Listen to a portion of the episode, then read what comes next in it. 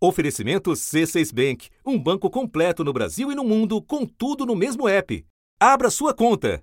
Conexão extremamente rápida. As chamadas de vídeo vão ficar melhores com mais qualidade. Estabilidade e tempo de resposta ágil. Para baixar o conteúdo, como um filme, vai ser bem mais rápido também. Para conectar não só as pessoas, mas também equipamento. Ele afeta a infraestrutura das cidades, a infraestrutura de serviços públicos, e a política industrial do país. Relógio, carros, semáforos e as coleiras dos pets poderão estar todos conectados ao mesmo tempo. Carros autônomos e também transporte público automatizado. Portos e aeroportos distribuirão sozinhos as cargas. Tudo isso e mais é prometido pela quinta geração de internet móvel. Especialistas do setor dizem que a tecnologia 5G vai ser uma revolução na forma da gente se conectar. No mundo, ela já começou Aqui em Nova York já tem internet 5G. Aqui a gente tem um celular 5G. A gente vai fazer um teste de velocidade para ver quão rápida é a conexão que a gente consegue aqui do lado.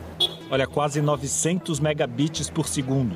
Com essa velocidade aqui, a gente consegue baixar um filme inteiro em 3 segundos. Alguns países em que a experiência do 5G está muito boa. Por exemplo, Coreia do Sul, Taiwan, Emirados Árabes, Austrália, o Japão, que utilizou 5G, inclusive, durante a transmissão das Olimpíadas.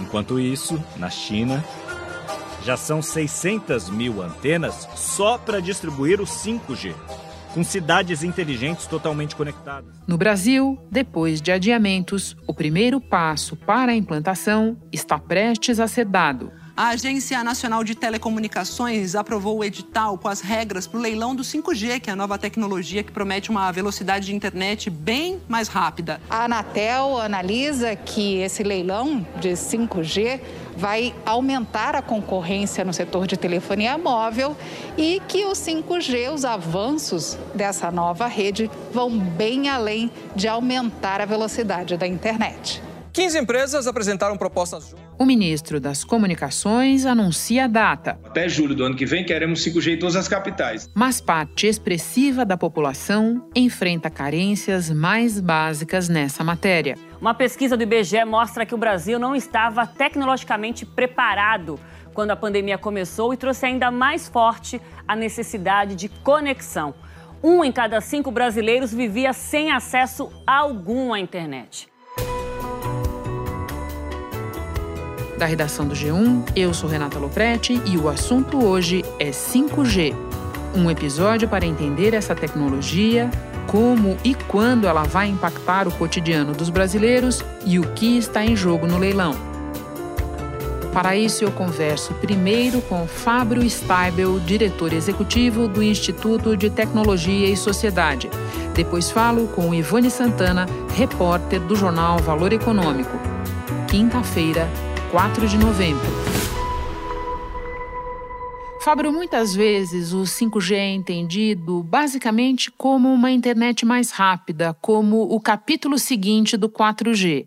Pode começar explicando para o ouvinte leigo, como eu, por que é mais do que isso, o que muda na prática para o usuário? Olha, o 5G realmente é a próxima internet. Para entender o 5G, a gente pode voltar para o 3G e o 4G, né? Então, o 3G era uma internet meio lenta. Você conseguia baixar um e-mail, mas não conseguia assistir um vídeo, não conseguia ficar o tempo todo no celular. O 4G já deu essa experiência de você estar conectado. Você tem aplicativo de transporte de carro, você assiste aula, você faz várias coisas no celular por causa do 4G. Essa é uma mudança muito diferente. É claro que a internet ajuda, mas tem muitas aplicações que funcionam por causa do 4G. Né? Na pandemia a gente experimentou isso. O 5G, ele vem aí, ele é 100 vezes mais rápido, tem uma coisa que chama latência, que é essa demora entre uma máquina é, mandar uma pergunta e receber a resposta. Quanto menor, mais comunicação, melhor a comunicação é, a latência é muito melhor. O 5G vai diferente. O que a gente não tem ainda é essas aplicações típicas do 5G. A indústria tem algumas, mas para nós consumidores ainda a gente não sabe direito o que vai dar para fazer. É certo que vai mudar, a gente não sabe o que. Para quem quer uma imagem agora, imagine que você vai poder ver filmes em uma qualidade muito melhor, porque 100 é vezes mais rápido significa que você pode melhorar a qualidade quanto for. Para quem quiser imaginar, por exemplo, de fazer uma reunião, a sua voz vai ficar melhor, o seu vídeo vai ficar melhor. Mas afora isso, não tem essa grande diferença em geral para esse uso corriqueiro que a gente tem no celular. Para quem é da indústria é diferente. Fábio, quando a gente fala da parte que ainda não sabemos, eu imagino que você esteja é, chegando naquele assunto da internet das coisas, certo? Tem internet das coisas, é, o Brasil tem um bom plano internet das coisas, e essa combinação né, de OT, né, internet das coisas, com o 5G, ela é realmente é, muito promissora.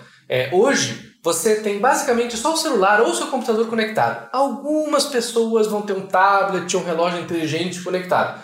O 5G, a promessa é que vão ter muitas coisas conectadas. Vai ter conectado a sua luz, a sua geladeira, o seu ar-condicionado, a sua porta. Hoje, quando você tem isso em casa, você conecta pelo Wi-Fi. Vai ser possível você conectar direto no 5G. Então, sim, a gente vai ter uma experiência de conectividade muito mais presente. Talvez seja até estranho de ter algo na sua casa que não seja conectado à internet. Bom, no início deste episódio, nós ouvimos como o 5G já é realidade em cidades da China, dos Estados Unidos, da Coreia do Sul. Uma pesquisa estima que já sejam mais de 60 países com acesso a essa rede.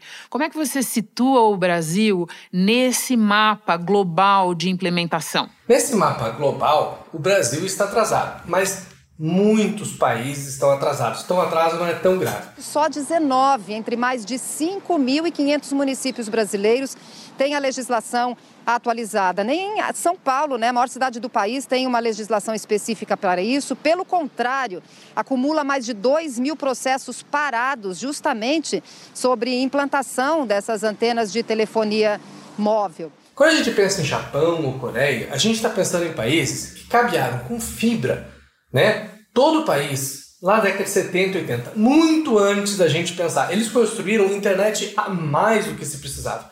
Além do que, eles têm produtores da tecnologia 5G, eles têm empresas próprias. O Brasil tem dimensões muito grandes, a gente não cabeou de fibra até os anos 2000, mesmo assim a fibra não chega em todo lugar, e nós não temos produtores. O Brasil, por causa disso, está atrasado? Olha, é bom acompanhar o passo, porque a revolução 5G ela vem e aí daqui a pouco a gente não pode importar um equipamento ou adotar uma tecnologia porque não tem o 5G. Lá em 98, para quem lembra, a pré-privatização era um pouco assim, quando você tinha que alugar uma linha telefônica em casa.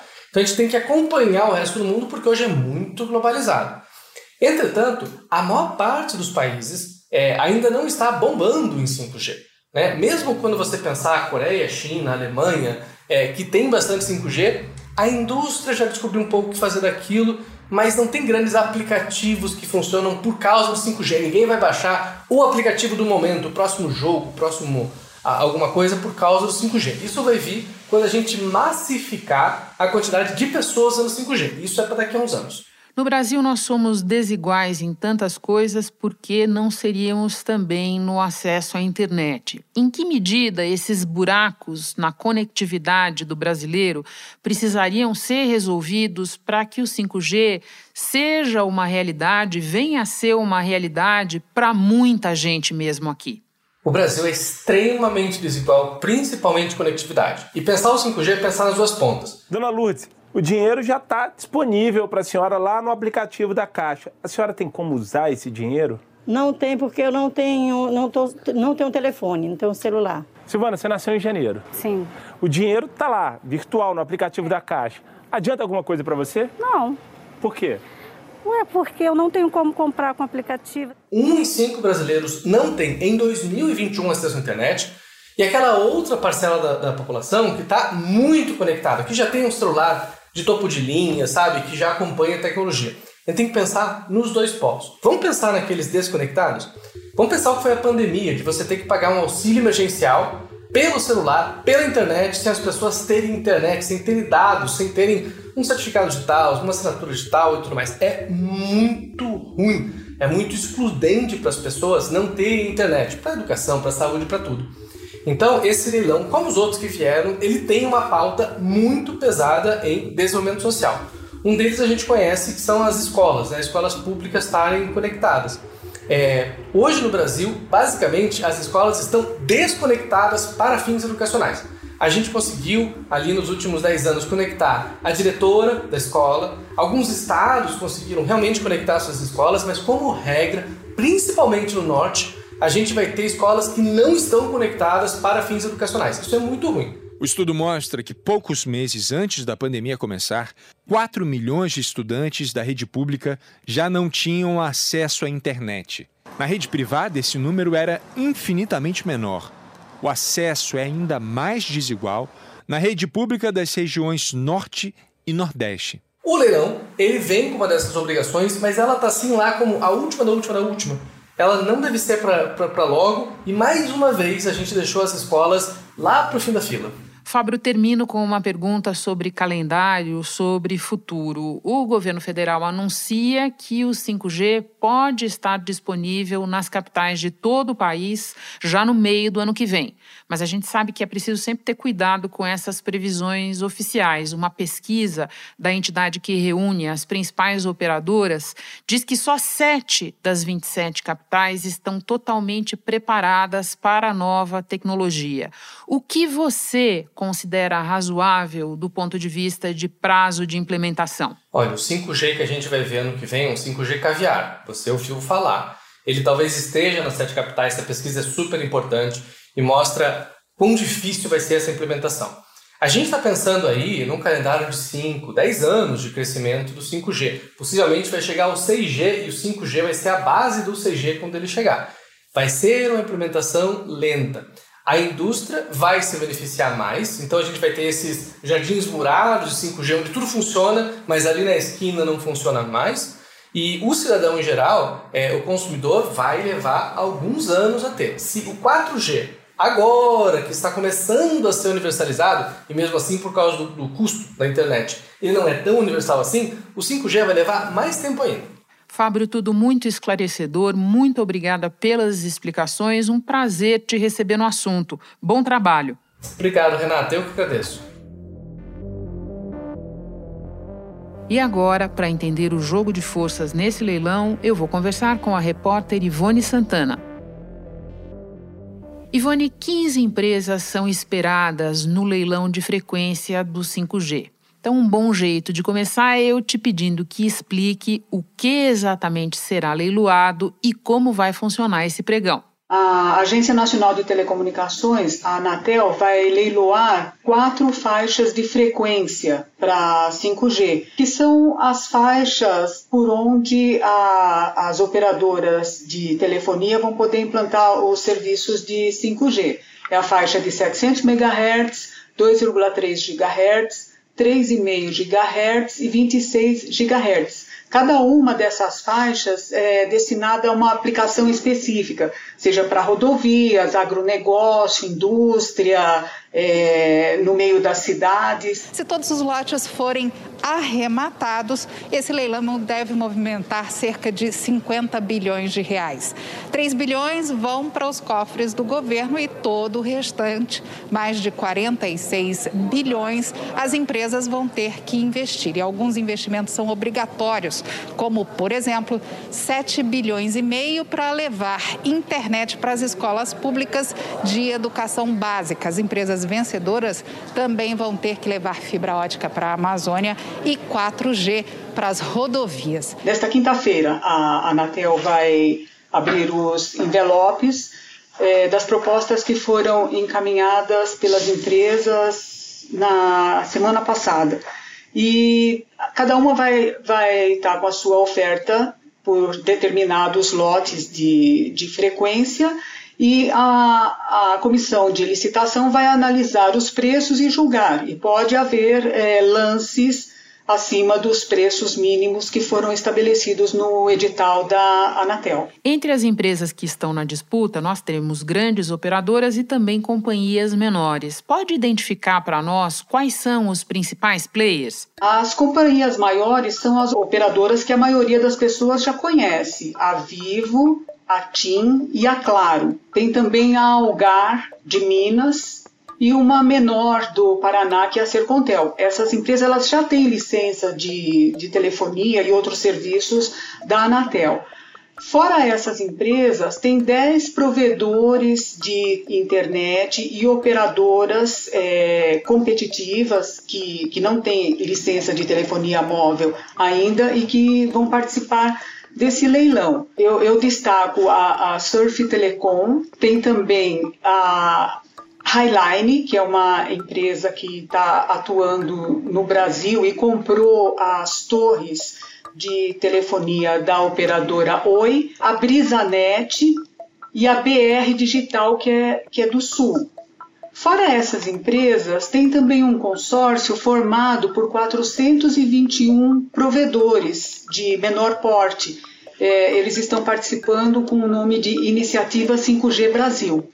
Depois, se vencerem a licitação, é, uma empresa constituída por eles vai, vai fazer a gestão do espectro para cada provedor na sua área de atuação. Ivone, quem nos ouve pode se perguntar: mas e se a minha operadora ficar de fora, não conseguir nenhuma faixa de frequência? O que, é que vai acontecer comigo? Ah, não vai correr esse risco, eu creio. A Anatel ela preparou o edital de, do leilão de modo que cada operadora tenha oportunidade de comprar um lote de frequência. As grandes operadoras elas já têm as gerações de telefonia anteriores 3G e 4G. Elas precisam dessa frequência de, de 5G para atualizar e continuar implantando os novos serviços. No caso dos usuários, a gente vai conseguir velocidades maiores, não vai ficar ali com tanta dificuldade para se conectar, para baixar o filme, esse tipo de coisa. Mas também muda o paradigma para o setor produtivo. Operação remota é uma das possibilidades. Outra é a operação autônoma. Por isso existem os carros robóticos, aqueles carros que se dirigem sozinho. Cidades inteligentes são outro exemplo. Os drones porque muitas vezes eles precisam também de uma operação remota. O 5G amplia a capilaridade da rede. E para as menores, as regionais, também foram criados lotes regionais então, tem os lotes nacionais e regionais com oportunidade para todo mundo. Quando a gente fala em 5G, é comum lembrar da fornecedora de equipamentos Huawei, gigante chinesa, que é alvo de restrições por parte dos Estados Unidos e de outros países. Durante um tempo, houve dúvida sobre se ela seria barrada também aqui no Brasil mas isso não aconteceu.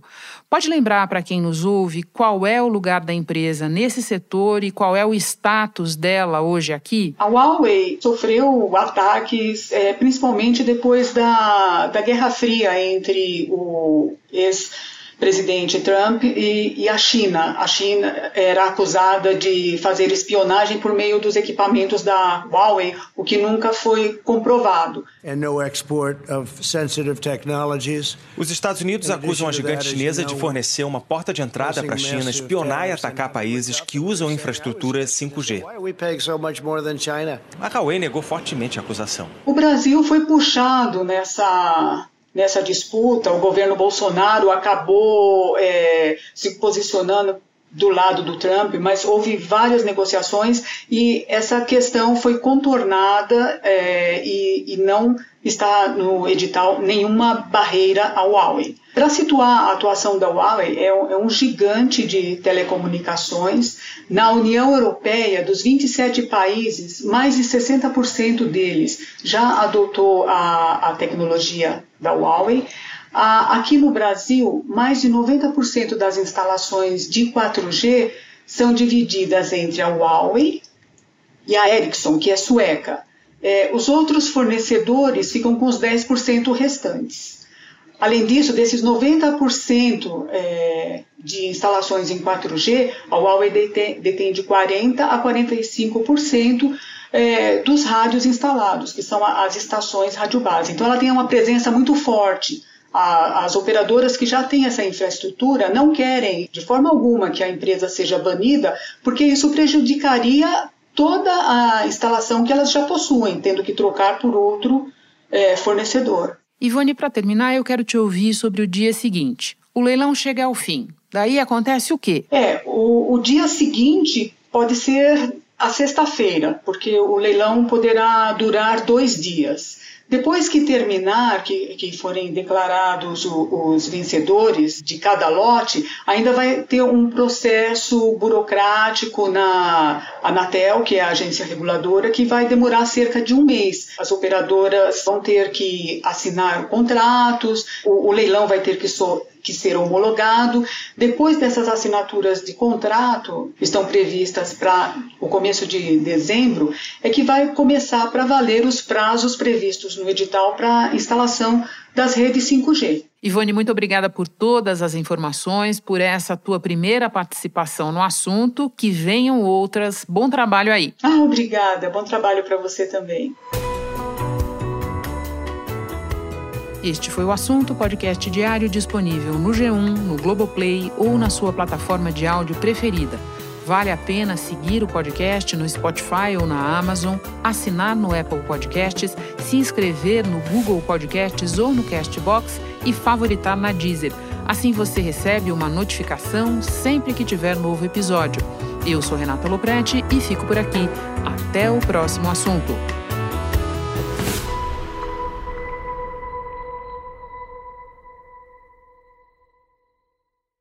Você no topo da experiência financeira que um banco pode oferecer. Escolha um banco completo no Brasil e em qualquer lugar do mundo. Abra sua conta no C6 Bank.